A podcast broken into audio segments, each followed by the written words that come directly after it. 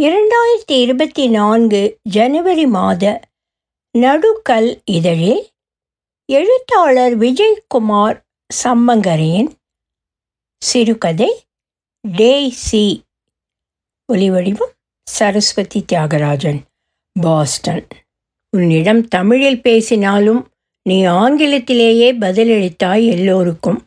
அதனால் சிலர் உன்னை பொதுவெளியில் அவமானப்படுத்தினர். இதனால் தான் இந்தியாவையும் இந்தியர்களையும் நீ வெறுப்பதாகச் சொன்னாய். முன்னேற நினைப்பவர்கள் இந்தியாவை விட்டு வெளியேற வேண்டும் என்றாய். தேசபக்தி மோஸ்தராக இருந்த வகுப்பு அது. சும்மா இருப்பார்களா? எல்லோரும் இப்போதே இந்த நாட்டை விட்டு வெளியேறு என்று கத்தினார்கள். நீ உடனே பையில் இருந்த உன் கடவுச்சீட்டை எங்கள் முன் காட்டி நான் தயார். அனுப்பி வையுங்கள் என்றாய். நீ எதற்காக கடவுச்சீட்டை பையில் வைத்துக்கொண்டு திரிகிறாய் என்று யாருக்கும் புரியவில்லை. பைத்தியக்காரத்தனமாகவும் மர்மமாகவும் இருந்தது. எல்லோரும் உன் வெள்ளைக்காரத்தன்மையை அத்துமீறல் என்று சாடினர். ஆனால் நான் அப்படி அல்ல. நான் உன்னை வழி தொடர ஆரம்பித்தவன்.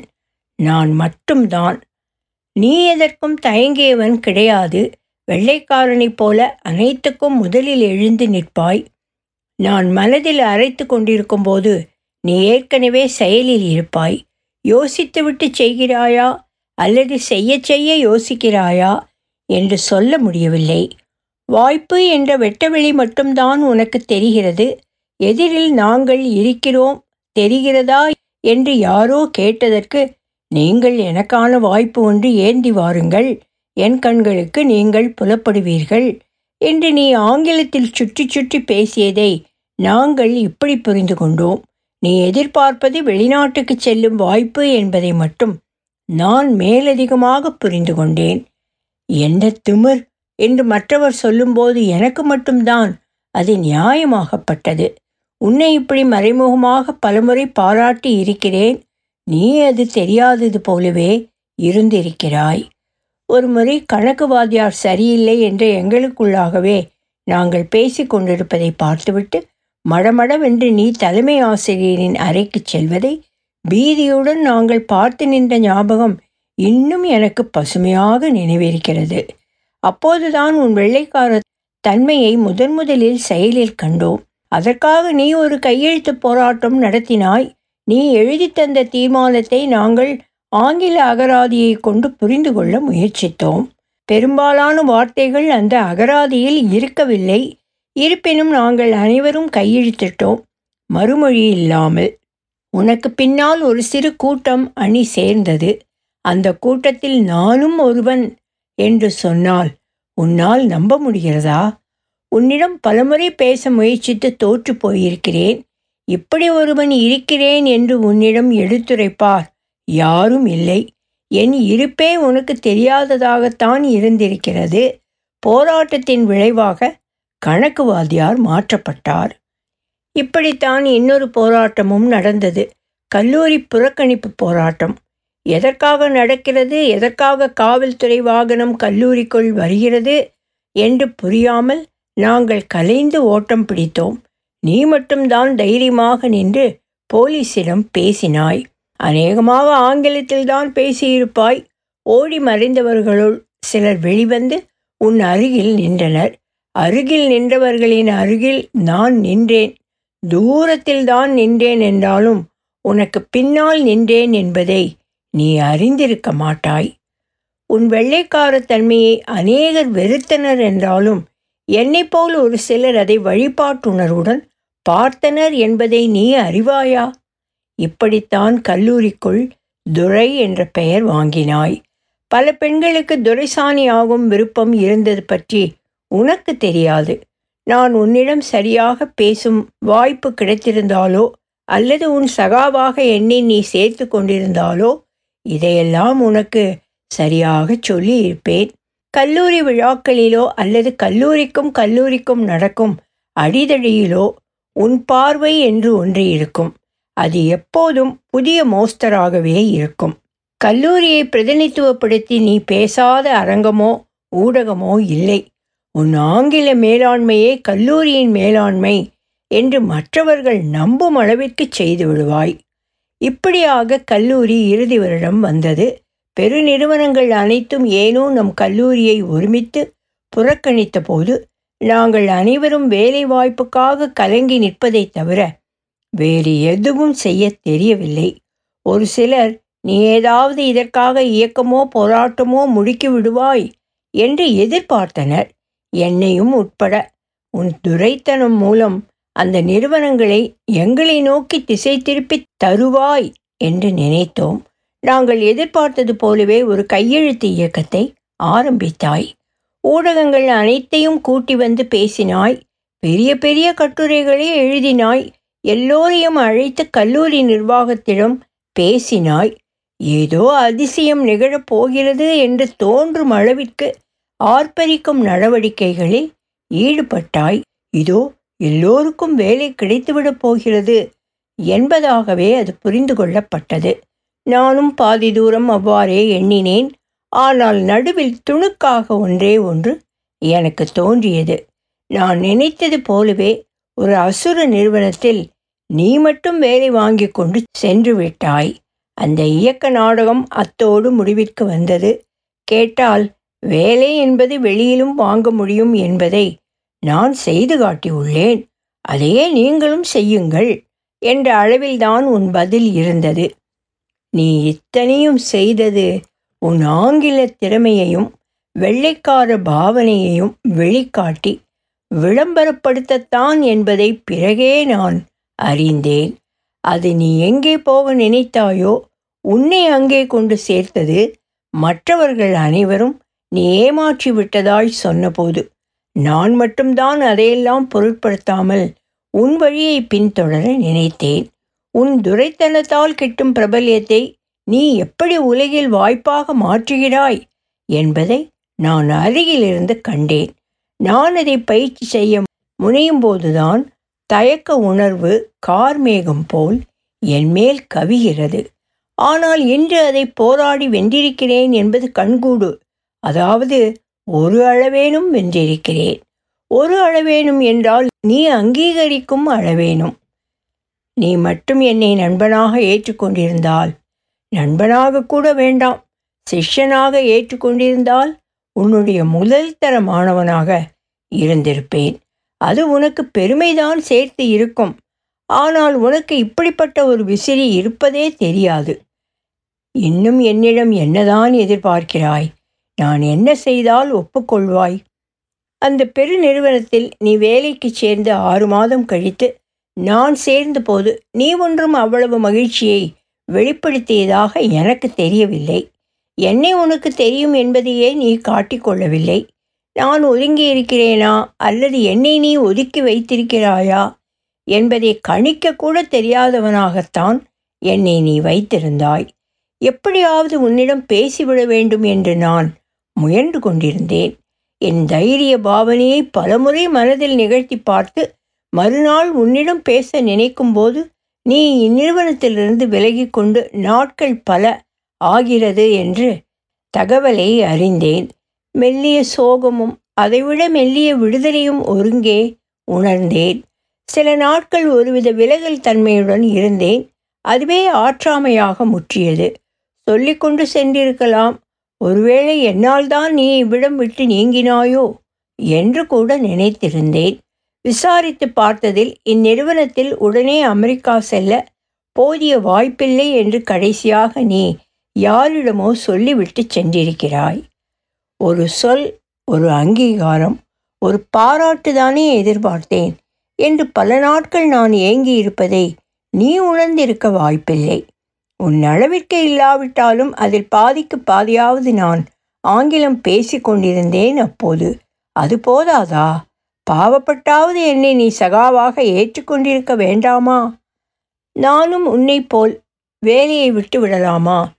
என்று கூட யோசித்து இருக்கிறேன். வேலை விடுகிறேன் என்று சொன்னால் முதலில் வேலை தந்தவர்கள் என்ன நினைப்பார்கள்?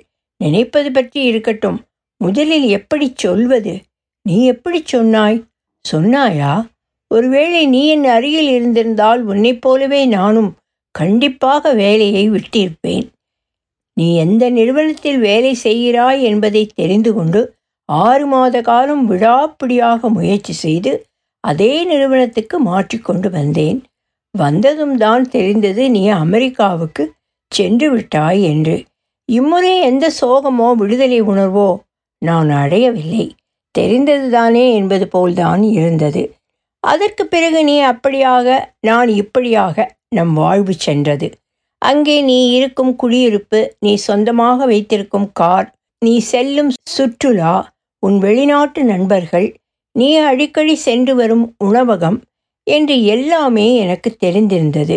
நீ முயற்சி எடுத்து மாறுகிறாயா அல்லது உன் இயல்பு வடிவத்திற்கு திரும்பிக் கொண்டிருக்கிறாயா என்று உறுதியாக சொல்ல முடியவில்லை. ஆனால் இந்தியா மீதும் இந்தியர்கள் மீதும் உனக்கு உள்ள ஏளன பார்வை இன்னும் உறுதிப்பட்டிருக்கும் என்று என்னால் நன்றாகவே ஊகிக்க முடிந்தது. ஒவ்வொரு நாளும் நீ அமெரிக்கனாக மாறி வருவதை நான் இங்கிருந்தே கவனித்தேன். வீட்டுக்குள் காலனி போட்டு நடப்பதில் ஆரம்பித்து மசாலா கலந்த உணவுகளை தவிர்ப்பது எட்டு பத்து கடன் அட்டைகள் வைத்திருப்பது டொயோட்டா ஹோண்டா நிசான் கார்களை தவிர்த்து ஃபோர்டு கார்களை மட்டுமே விரும்புவது கிரிக்கெட் கேரம் விளையாடாமல் ஸ்னூக்கர் ஃபுட்பால் ராக்கெட் பால் விளையாடுவது சைஃபரை ஓ என்று அழைப்பது வரையில் நீ மாறியிருந்தாய். அடிக்கடி வெள்ளையர்களை வீட்டுக்கு அழைத்து வந்தாய் அப்போதும் அவர்கள் வீட்டுக்கு நீ சென்றாயா என்பது எனக்கு இன்னும் சந்தேகமே. நீ கல்யாணம் செய்து கொண்டதை அறிந்தபோது எனக்கு யோசனை வந்து நானும் செய்து கொண்டேன். ஆனால் முதலில் எனக்குத்தான் குழந்தை பிறந்தது. ஆண் குழந்தை எங்கே நீ ஒத்தி போட்டு விடுவாயோ என்று நினைத்து மனம் லேசாக குறுகுறுத்தது. ஆனால் அடுத்த சில மாதங்களிலேயே உனக்கு ஒரு பெண் குழந்தை பிறந்தபோது வருங்காலத்தில் நம் இருவருக்கும் நடக்கப் போகும் பிணைப்பை கற்பனை செய்து மகிழ்ந்தேன் என்று சொன்னால் நீ நம்புவாயா? வேடிக்கையாகத்தான் இருக்கிறது அல்லவா? தெய்வாதீனமாக என் முயற்சி என்று ஏதும் இல்லாமல் சரி வேண்டாம் உண்மையை சொல்லிவிடுகிறேன். பெருமுயற்சியின் காரணமாக எனக்கும் அமெரிக்கா வரும் ஒரு வாய்ப்பு கிட்டியது. நீ இருக்கும் அதே சிகாகோ நகரம். இதெல்லாம் ஒரு தற்செயல் என்று நீ நினைக்கக்கூடும். ஆனால் அப்படி இல்லை என்று கூறிக்கொள்கிறேன். உன் வீட்டு விலாசம்தான் எனக்கு மனப்பாடமாயிற்றே. சிகாகோ வந்த இரண்டு வாரங்களில் நீ இருக்கும் அதே குடியிருப்பு பகுதியில் ஒரு வீடு வாடகைக்கு பார்த்து குடியேறினேன். உன்னை பின்தொடர்ந்துதான் இவ்வளவு தூரம் வந்திருக்கிறேன். இவ்வளவு முன்னேற்றம் என்று நீ நினைத்தால் நான் அதை மறுக்கப் போவதில்லை. இந்த பொன்னுலகத்துக்கு வந்ததிலிருந்து ஒரு அந்நிய உணர்வு ஒட்டி பிறந்தது போல் கூடவே இருந்தது. எல்லாம் உன்னை நேரில் பார்த்ததும் சரியாகிவிடும் என்று இருந்தேன். அவர்களுள் ஒருவனானவன் நீ அல்லவா? எங்களின் பிரதிநிதி உன்னை அமெரிக்கர்களின் நடுவில் எங்களின் பிரதிநிதி. உன்னை அமெரிக்கர்களின் நடுவில் வைத்து பார்க்க வேண்டும். ஆனால் பல நாட்கள் கண்ணுக்கு அகப்படாமல் இருந்தாய். நீ தென்படாமல் இருந்த ஒவ்வொரு நாளும் என் மனதில் நீ வெள்ளையனாக வெளுத்து கொண்டே வளர்ந்தாய். உன்னை நேரில் பார்த்தால் வந்து பேசலாமா கூடாதா என்று ஒரு குழப்பம் இருந்தது. அப்படியே வந்து பேசினாலும் நீ பேசுவாயா என்ற தயக்கமும் இருந்தது. என்னை நீ நேரில் பார்க்கும் தருணத்தில் உன் மனதில் என்ன ஓடும்? உன் பழைய உலகம் உன்னை பின்தொடர்வதாக நினைப்பாயோ?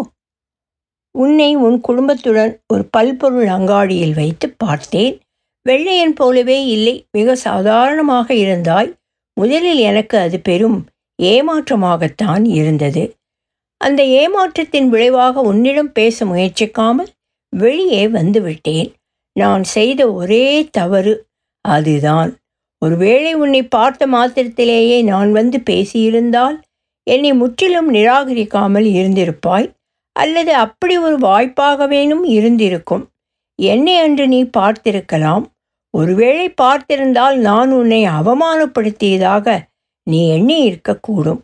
நீ இப்படி நினைப்பதற்கு நான் என்ன செய்ய முடியும்? உன்னை இப்படி சாதாரணமாக பார்க்கத்தான் நான் இவ்வளவு தூரம் வந்தேனா? நான் ஆகவிருக்கும் பிம்பம் இன்னும் ஆகியிருக்கவில்லை என்று உணர்ந்த எனக்கு எப்படி இருக்கும்? இதை பற்றி யோசித்து பார்த்திருக்கிறாயா? உனக்கு என்ன தெரியும்? அதற்கு பிறகு சில காலம் உன்னை கவனிப்பதே கதி என்று நான் இருந்தேன் என்று சொன்னால் நீ நம்ப வேண்டும். அங்கு இருக்கும்போது வெள்ளையனாக தெரிந்த நீ இங்கே ஏன் இந்தியனாக தெரிகிறாய். எப்படி கற்பனை செய்து பார்த்தாலும் உன் இந்தியத்தன்மை துருத்தி கொண்டு தெரிகிறது. நீ என்னிடம் பேசினால் அல்லவா இதையெல்லாம் உன்னிடம் எடுத்துச் சொல்ல முடியும்? இதையெல்லாம் எடுத்துரைப்பார் உன் அருகில் யாரும் இல்லை. நீயோ வந்து சேர்ந்து விட்டோம் ஆகிவிட்டோம் ஈடேறிவிட்டோம் என்று நினைத்து கொண்டிருக்கிறாய். உன் தேக்க நிலையை உனக்கு உணர்த்தும் வாய்ப்பு ஒன்று தானாகவே அமைந்தது. அமெரிக்க இதழியல் ஊடகம் ஒன்று இந்தியாவை பற்றி இந்தியர்களிடமே கேட்டு தெரிந்து கொள்ள நம் குடியிருப்பு பகுதியில் வீடு வீடாக ஏறி இறங்கிக் கொண்டிருந்தது. நான் தான் உன் வீட்டை சுட்டிக்காட்டி நீ இதை பற்றி வெகு நன்றாக பேசுவாய் என்று அனுப்பி வைத்தேன். இந்தியாவை பற்றி எனக்கு என்ன தெரியும்? என்று நீ அவர்களை நோக்கி கத்தியதும் தான் எனக்கு திருப்தியாக இருந்தது.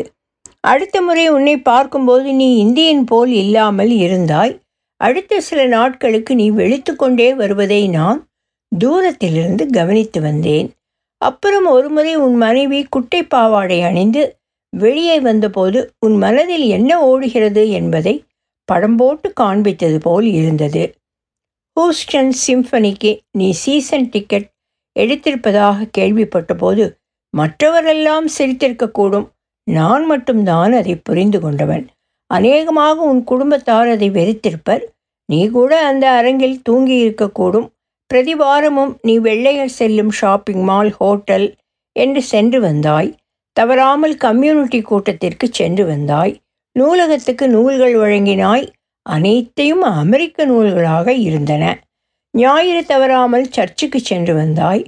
பாபிக்யூ அடுப்பு வாங்கி எல்லோருக்கும் தெரியும்படி வீட்டின் பால்கனியில் வைத்து புகை போட்டாய். நம் இந்தியர்களும் உன் வெள்ளைக்கார புகையை மோப்பம் பிடித்தார்கள். இப்படி இருக்க நம் பகுதியில் ஒரு விசித்திரமான குழந்தை காய்ச்சல் ஒன்று பரவியது. நாம் அனைவரும் நம் குழந்தைகளை சொல்லி வைத்தாற்போல் அந்த மருத்துவமனைக்கு கூட்டிச் சென்றோம்.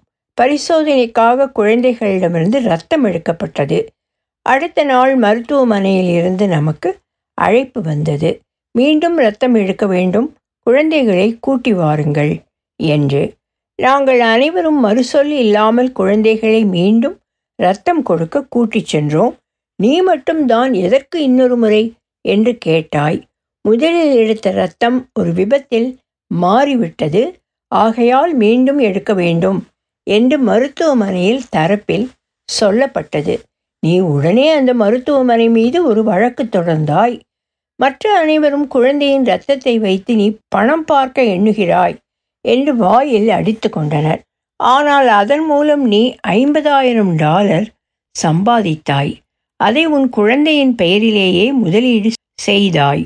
உன் துரைத்தனத்தை அவர்களுக்கு முதன் முதலாக நிகழ்த்தி காட்டினாய். அன்றிலிருந்து எப்போதெல்லாம் அவர்களுக்கு வெள்ளையர்களின் உலகில் ஊடுருவல் தேவைப்படுகிறதோ அப்போதெல்லாம் உன்னிடம் உதவி நாடினர். நீயும் துரையின் பாவனையோடும் கரிசனத்தோடும் அவர்களுக்கு உதவினாய். வாடகை வீடு பார்க்க வேண்டும் என்றாலோ புதிய கார் வாங்க வேண்டும் என்றாலோ குழந்தைகளை பள்ளியில் சேர்க்க வேண்டும் என்றாலோ முதலீடு செய்ய வேண்டும் என்றாலோ உன்னையே நாடினர். அவர்களுக்கு உதவியதால் நீ வெள்ளையனாக இருந்தாய். நீ வெள்ளையனாக இருப்பதனால் உன்னிடம் உதவி கேட்டார்கள். நானும் அவ்வாறே எண்ணினேன். ஆனால் அப்படியெல்லாம் ஒன்றும் இல்லை என்பது போல் ஒரு சம்பவம் நடந்தேறியது. உன் மனைவிக்கு அன்று பிறந்த நாள். உள்ளூர் கோவிலுக்கு செல்லாமல் பக்கத்து கவுண்டியில் இருக்கும் கோவிலுக்கு நீ குடும்பத்துடன் சென்றிருந்தாய். அது அமெரிக்கா வந்ததிலிருந்து நான் வழக்கமாக செல்லும் கோயில்தான். அன்று நானும் அங்குதான் இருந்தேன். சுவாமி தரிசனத்தின் போதுதான் நான் உன்னை பார்த்தேன். நீயும் என்னை பார்த்திருக்கக்கூடும் இம்முறை உன்னிடம் ஏதாவது பேசிவிட வேண்டும் என்று உன் பின்னாலே வந்தேன். நீ உன் கார் அருகில் வந்ததும் தான் கவனித்தாய் உன் கார் கண்ணாடி உடைந்து கிடந்ததை. நீ பதட்டமாக குழந்தையை உன் மனைவியிடம் கொடுத்துவிட்டு காருக்குள் சிதறி கிடக்கும் கண்ணாடி சில்லுகளை கலைத்து உள்ளே ஏதேனும் திருட்டு போயிருக்கிறதா? என்று பார்த்தாய். நான் இந்தியர்களின் காருக்குள் என்ன கிடைத்துவிடப் போகிறது? என்று எல்லோருக்கும் கேட்கும்படி சொன்னேன். நீ என்னை கண்டுகொள்ளவில்லை நான் தான் உன் தோளை தொட்டு காரின் பின்சக்கர காற்று இறங்கி இருக்கிறது என்று சொன்னேன். அடடா இப்படி ஆகிவிட்டது. இப்போது என்ன செய்ய? குழந்தை வேறு இருக்கிறதே இருட்டி கொண்டு வருகிறது என்று பதட்டமாக சொன்னாய். அதுதான் நீ முதல் முதலாக என்னிடம் பேசிய வார்த்தை. நம்ப முடிகிறதா? நான் தான் போலீஸுக்கு அழைத்தேன். போலீஸ் வந்து இந்தியர்களின் காருக்கு சமீப காலமாக இப்படி அடிக்கடி நடக்கிறது என்று பேச்சுவாக்கில் சொன்னார்கள். நான் ஏன் என்றேன். ஆனால் நீ அது எப்படி இது இந்தியர்களின் கார் என்று ஒருவனுக்கு தெரியும் என்று வினவினாய். போலீஸ் எங்கள் எல்லோருக்கும் இந்தியர்களின் கார்களை பார்த்தவுடன் சொல்லிவிட முடிகிறது. குறிப்பாக பின்னிருக்கையை பார்த்தால் என்றார்கள். பார்த்தாலே சொல்லிவிட முடியுமா? என்று அழுத்தி கேட்டாய். அவர்கள் ஆம் இதெல்லாம் ரேகையைப் போல கையெழுத்து போல என்றார்கள். அவர்கள் சாதாரணமாகச் சொன்னதை மனதில் தீவிரமாக அலசி கொண்டிருந்தாய். காரில் ஒன்றும் திருடு போகவில்லையே என்று நான் கேட்டேன். கண்டிப்பாக போயிருக்கும். நன்றாக பாருங்கள். உங்கள் வீட்டு சாவி இருக்கிறதா? என்று பாருங்கள். காணவில்லை என்றால் உடனே உங்கள் வீட்டுக்கு நாங்கள் ரோந்து காவலர்களை அனுப்ப வேண்டும் என்றனர் போலீஸ். அவர்கள் சொன்னது போல் வீட்டுச் சாவியை காணவில்லை. உன் வீட்டுக்கு போலீஸ் அனுப்பப்பட்டது உன் வீடு கொள்ளை போயிருந்ததாக தெரிவிக்கப்பட்டது. உனக்கு மேல் மூச்சு வாங்கியது. முதல் முறை உன்னை அப்படி பார்த்தேன். திருடர்களுக்கு வீட்டு விலாசம் எப்படி தெரியும் என்று நான் தான் கேட்டேன். உங்கள் இன்சூரன்ஸ் பேப்பரில் விலாசம் இருக்கும். பொதுவாக இந்தியர்கள் தங்க நகைகளை வீட்டில் வைத்திருப்பார்கள் என்றார்கள். தலை குனிந்து இருந்த நீ கோபமாக நிமிர்ந்து உன் மனைவியை பார்த்தாய். உன் காரை பக்கத்து கராஜில் விட்டுவிட்டு உங்களை நான் தான் வீழ கொண்டு வந்து சேர்த்தேன். அங்கும் போலீஸ் வந்து குறித்து கொண்டு உன்னிடம் கையெழுத்து பெற்றுச் சென்றார்கள். உன் மனைவி தனியாக புலம்பிக் கொண்டிருந்தார். நீ அமைதியாக ஆழ்ந்த சிந்தனையில் இருந்தாய். நீ என்னை இரு என்றும் சொல்லவில்லை. போ என்றும் சொல்லவில்லை. நான் தான் செல்கிறேன். தேவை என்றால் உடனே எந்நேரமும் என்னை தயங்காமல் கூப்பிடு என்று விட்டு சென்றேன். நீ கடைசி வரை மௌனமாகவே இருந்தாய். உனக்குள் ஏதோ உருண்டு கொண்டிருக்கிறது என்று தோன்றியது. நான் எதிர்பார்த்தது போலவே இந்தியர்கள் பெரும்பாலும் குடியிருக்கும் இந்த இடத்திலிருந்து வேறு குடியிருப்புக்கு மாற்றிச் சென்றாய். வெள்ளையர் குடியிருப்புக்கு. ஆம் இந்தியர்களில் வெள்ளையனாக இருப்பதில் என்ன பெருமை? வெள்ளையர்களில் வெள்ளையனாக இருப்பதல்லவா? நம் குறிக்கோள். ஆனால் அங்கேயும் உன்னை தேடி நம்மவர்கள் வரத் தொடங்கினர். நீ அங்கே சென்றது நம்மவர்களுக்கு இன்னும் வசதியாக போய்விட்டது. எனக்கு தெரியும் உன் பாடு என்னவென்று. அவர்களுக்கு தெரியுமா? ஆகையால் நான் குறுக்கிட்டேன். நீ இதுநாள் வரை செய்து வைத்த கைங்கரியத்தை நான் ஏற்றுக்கொண்டேன். எல்லோரையும் என்னை நோக்கி திருப்பிக் கொண்டேன். அவர்களின் துறையாக நானாகி போனேன். எனக்குத்தான் எப்படி பேச வேண்டும் என்னென்ன செய்ய வேண்டும் என்பது அத்துப்படி ஆயிற்றே அப்படியாக உன் விடுதலையில் எனக்கு பெரும் பங்கு இருக்கிறது. நீ மீண்டும் வீடு மாற்றிக்கொண்டு சென்றாய். நீ எங்கு சென்றிருப்பாய் என்று என்னால் ஊகிக்க முடிந்தது. அந்த எண்ணம் உன் உள்ளத்தில் உருண்டு கொண்டிருக்கும் போது எனக்கு தெரிந்துவிட்டது. இன்னும் அதிவெள்ளையர் குடியிருப்பு பகுதிக்கு. இன்னும் சரியாக சொல்ல வேண்டுமென்றால் வெள்ளை ஆங்கிலோ சாக்சன் சீர்திருத்த கிறிஸ்தவ குடியிருப்பு பகுதிக்கு. மதம் மாறியிருந்தாலும் சொல்வதற்கில்லை. நீ என்னிடமாவது சொல்லிக்கொண்டு சென்றிருக்க வேண்டும். அல்லது சில நாட்கள் கழித்து ரகசியமாக உன் இருப்பிடத்தை எனக்கு தெரிவிப்பாய் என்று நினைத்தேன். நீ பிற இந்தியர்களைப் போலத்தான் என்னையும் நினைத்தாய் என்று இப்போது எனக்கு தோன்றுகிறது. நீ எங்கு சென்றாய் என்று எனக்கு உண்மையிலேயே தெரியவில்லை. சில காலம் மற்றவர்களின் வாயில் புழங்கினாய். அப்புறம் அவர்கள் உன்னை மறந்துவிட்டனர். என்னை தவிர. சிறிது காலம் வருத்தமாகத்தான் இருந்தது. அப்புறம் இதெல்லாம் இப்படித்தான் முடியும் என்று தோன்றியது. காலம் செல்ல செல்ல நீ வெள்ளையர்களின் மத்தியில் எங்கோ காணாமல் போயிருப்பது எனக்கு ஆறுதலாகவும் நம்பிக்கையாகவும் இருந்தது. நீ இங்கிருந்து செய்ய வேண்டிய காரியங்களை நான் செவ்வனே செய்து வருகிறேன். இப்போது இங்கே நான் தான் துரை. உனக்கு பிறகு பலர் வந்தார்கள். அவர்களுக்கெல்லாம் நான் தான் முன்னோடி. நானே சகா நானே குரு நானே வழிகாட்டி. அவர்கள் அனைவரும் என்னிடமே கற்றனர். கற்று என்னை தாண்டி சென்றனர். அதற்கு நான் முழு மனதுடன் ஒத்துழைத்தேன். ஒவ்வொருவரும் என்னுடன் இப்போது தொடர்பில் இருக்கின்றனர். உன்னை தவிர. உன்னில் துளிர்விட்ட துரைத்தனம் இப்போது என்னில் கிளைப்பரப்பி நிற்கிறது. உன்னைப்போல் பலர் உன் உலகிற்குள் ஊடுருவி கொண்டிருக்கிறார்கள் என் பெயர் சொல்லி. நானே அவர்களுக்கு செல்வாயில். இனி நீ அவர்களையெல்லாம் சந்தித்து கொண்டே இருப்பாய். அவர்களெல்லாம் என் பெயர் சொல்லிக்கொண்டே இருப்பார்கள். இனி உன்னை சுற்றி நானே அருவமாக இருப்பேன். நீ என்னை ஒருபோதும் மறக்க முடியாது. விடவும் மாட்டேன். ஒரு சொல் ஒரு பாராட்டு சிறியதோர் அங்கீகாரம் இதை மட்டும்தானே எதிர்பார்த்தேன். எப்போதாவது நாம் இருவரும் சந்திக்கக்கூடும். இது அதையும் அது இதையும். ஒன்றையொன்று பார்த்து நிற்கும். இவ்வுலகில் இப்போது இரண்டு விசைகள்தான் உள்ளது. நீ மற்றும் நான் உன் அணி மற்றும் என் அணி உன் உலகம் மற்றும் என் உலகம். அப்படித்தான் நான் நினைத்தேன். ஆனால் அப்படி இல்லை என்பது போல ஒரு சம்பவம் நடந்தேறியது. அது நம் இருவரையும் ஒரே அணியில் வீசி எறிந்தது. ட்ரம்ப் ஆட்சிக்கு வந்து சரியாக ஒரு வருடம் ஆகியிருந்தது. இந்தியர்களின் விசா கொத்து கொத்தாக நிராகரிக்கப்பட்டு வந்தது. எங்கு திரும்பினாலும் இதே பேச்சு. குடியுரிமை உள்ளவர்கள் ஒரு தோரணியிலும் விசாவை நம்பியிருப்பவர்கள் ஒரு தோரணியிலும் இருந்தனர். நாளொன்றுக்கு ஒருவர் விசா நிராகரிக்கப்பட்டது என்ற செய்தி வந்து கொண்டே இருந்தது.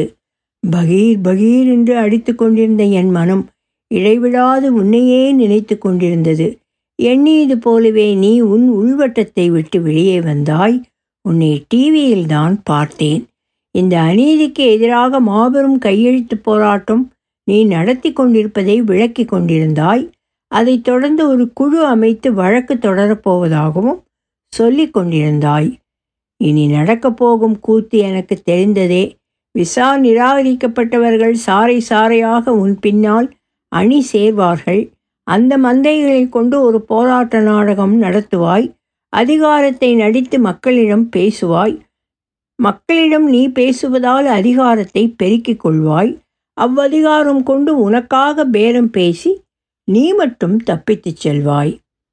நான் இருக்கும் குடியிருப்பு பகுதியில் ஒவ்வொரு இந்தியருக்கும் நீ தனிப்பட்ட முறையில் அழைத்து பேசினாய் என்பதை அறிந்தேன். அப்படியென்றால் நீ எனக்கும் அழைப்பாய். நீ அழைத்தால் என்ன பேசலாம்? என்று மனதில் பெரிய உரையாடலையே நிகழ்த்தி கொண்டிருந்தேன் என்பதை நீ அறிய மாட்டாய். சரி என்று உன்னோடு அணி சேர்ந்து உன் பின்னால் வந்து நிற்பதா? அல்லது எனக்கு இன்னும் இரண்டு ஆண்டுகள் விசா உள்ளது. ஆகையால் தற்போதைக்கு நான் சுகமே என்று சொல்வதா? தர்க்கித்து பார்த்தால் எதை சொன்னால் உன் சகாவாக முடியும் என்பது கண்கூடு. ஆனால் இறுதி வரை நீ என்னை அழைக்கவே இல்லை. அந்த பாக்கியம் எனக்கு கிட்டவே இல்லை. யோசித்துப்பார் உனக்கு பின்னால் நான் நின்று இருந்தேன் என்றால் அது எவ்வளவு பெரிய விசையாக இருந்திருக்கும். உன் கையெழுத்து இயக்கம் பெருகிக்கொண்டே வந்தது கனடா பிலிப்பைன்ஸ் தென்னம்பிக்க ஆசிய நாடுகளின் மக்கள் இவ்வியக்கத்துக்கு ஆதரவு தந்தனர். எல்லோரும் உன்னை பற்றியே பேசினர். எங்கு திரும்பினும் உன் பிம்பமே பத்திரிகையில் எழுதினாய் தொலைக்காட்சியில் விவாதங்களில் தோன்றினாய். உன் கருத்தே அவ்வியக்கத்தின் கருத்தாக இருந்தது. உன் நோக்கமே அங்கெங்கும் வியாபித்திருந்தது. நீயே அதன் முதற் முகமாக இருந்தாய். இந்தியாவில் இது செய்தியாகிறது அதற்கு பிறகு அமெரிக்காவிலும் செய்தியாகியது. முதலில் இதெல்லாம் என் பங்களிப்பென்று எதுவுமே இல்லாமல் நடக்கிறது என்று வருத்தமாகத்தான் இருந்தது. பின்பு சட்டென்று எனக்கு ஒன்று பட்டது. இந்தியர்களின் கூட்டத்துக்குள் நீ மூழ்கிக் கொண்டிருக்கிறாய். அவர்களில் ஒருவனாக நீ அடையாளம் கொள்கிறாய். துரைத்தனம் மறைந்து இந்தியத்தனமே அலையலையாய் உன்னில் அடித்து கொண்டிருந்தது என்று. உன் பிடி தீவிரமடைந்து கொண்டு வருகிறது என்று நான் நினைக்கையில் திடீரென்று அங்கே உன்னைப் போல் பல தலைவர்கள் உருவாகி செயல்பட தொடங்கினர். எல்லோரும் என் தீவிரத்தை ஒத்திருந்தனர். அப்படியானால் அவர்கள் எல்லோரும் உன் வார்ப்புகள் உன் சகாக்கள். நான் இருக்க வேண்டிய இடம் இது நாள் வரை அவர்கள் என்னை சுற்றித்தான் இருந்திருக்கிறார்களா? ஒரு கட்டத்தில் அவர்கள் என்னை விட உன்னை விட தீவிரமாக தெரிந்தார்கள். ஊடகங்களில் நீ இருக்க வேண்டிய இடத்தில் அவர்கள் இருந்தார்கள். உன் செயலை அவர்கள் செய்து கொண்டிருந்தார்கள். நாட்கள் செல்ல செல்ல நீ கொஞ்சம் கொஞ்சமாக பின்னுக்கு தள்ளப்படுவதை நான் உணர்ந்தேன். அவ்வியக்கம் உன்னையும் மீறி போய்க் கொண்டிருந்ததை நான் பிறகுதான் கவனித்தேன். அவர்கள் உன் ஆட்கள்தானா இல்லையா? என்று நான் ஊகிப்பதற்குள் ஒரு நாள் நீ யாருக்கும் தட்டுப்படாமல் மறைந்து போனாய். நீ எங்கும் காண கிடைக்கவில்லை. அந்த போராட்ட இயக்கம் விசை கொண்டு எங்கெங்கோ எப்படி எப்படியோ சிதறிக் கொண்டிருந்தது. வெடித்துவிடும் வெடித்துச் சிதறிவிடும் இதோ இப்போது இல்லை இதோ இப்போது என்று இருக்கையில் புஷ் என்ற அந்த இயக்கம் அவிந்து போனது. சிலருக்கு வெகு சிலருக்கு ரொம்ப சொற்பமானவர்களுக்கு விசா புதுப்பிக்கப்பட்டு இருந்தது. ஏனைய பெரும்பான்மையோர் சத்தமின்றி நாட்டை விட்டு வெளியேறினர். அப்புறம் அது போராட்டமும் இல்லை இயக்கமும் இல்லை. அது வெறும் கண்ணுக்கு புலப்படாத ஒரு சிறிய குமிழ்தான் என்று அமெரிக்க இதழில் ஒரு பெட்டி செய்தியாக வந்தது. இப்படி ஒன்று நடந்தது என்பது யார் மனதிலும் இப்போது நினைவாக கூட எஞ்சவில்லை. கடந்த ஆறு மாதங்களாக நீ என்னை தொடர்பு கொள்ள முயற்சித்து கொண்டிருக்கிறாய். இனி உன்னிடம் சொல்ல எனக்கு ஒன்றே ஒன்றுதான் இருக்கிறது. முட்டாள் இப்போது நீ அங்கிருக்கிறாய். நான் இங்கு இருக்கிறேன். ஒலி வடிவம் சரஸ்வதி தியாகராஜன் பாஸ்டன்.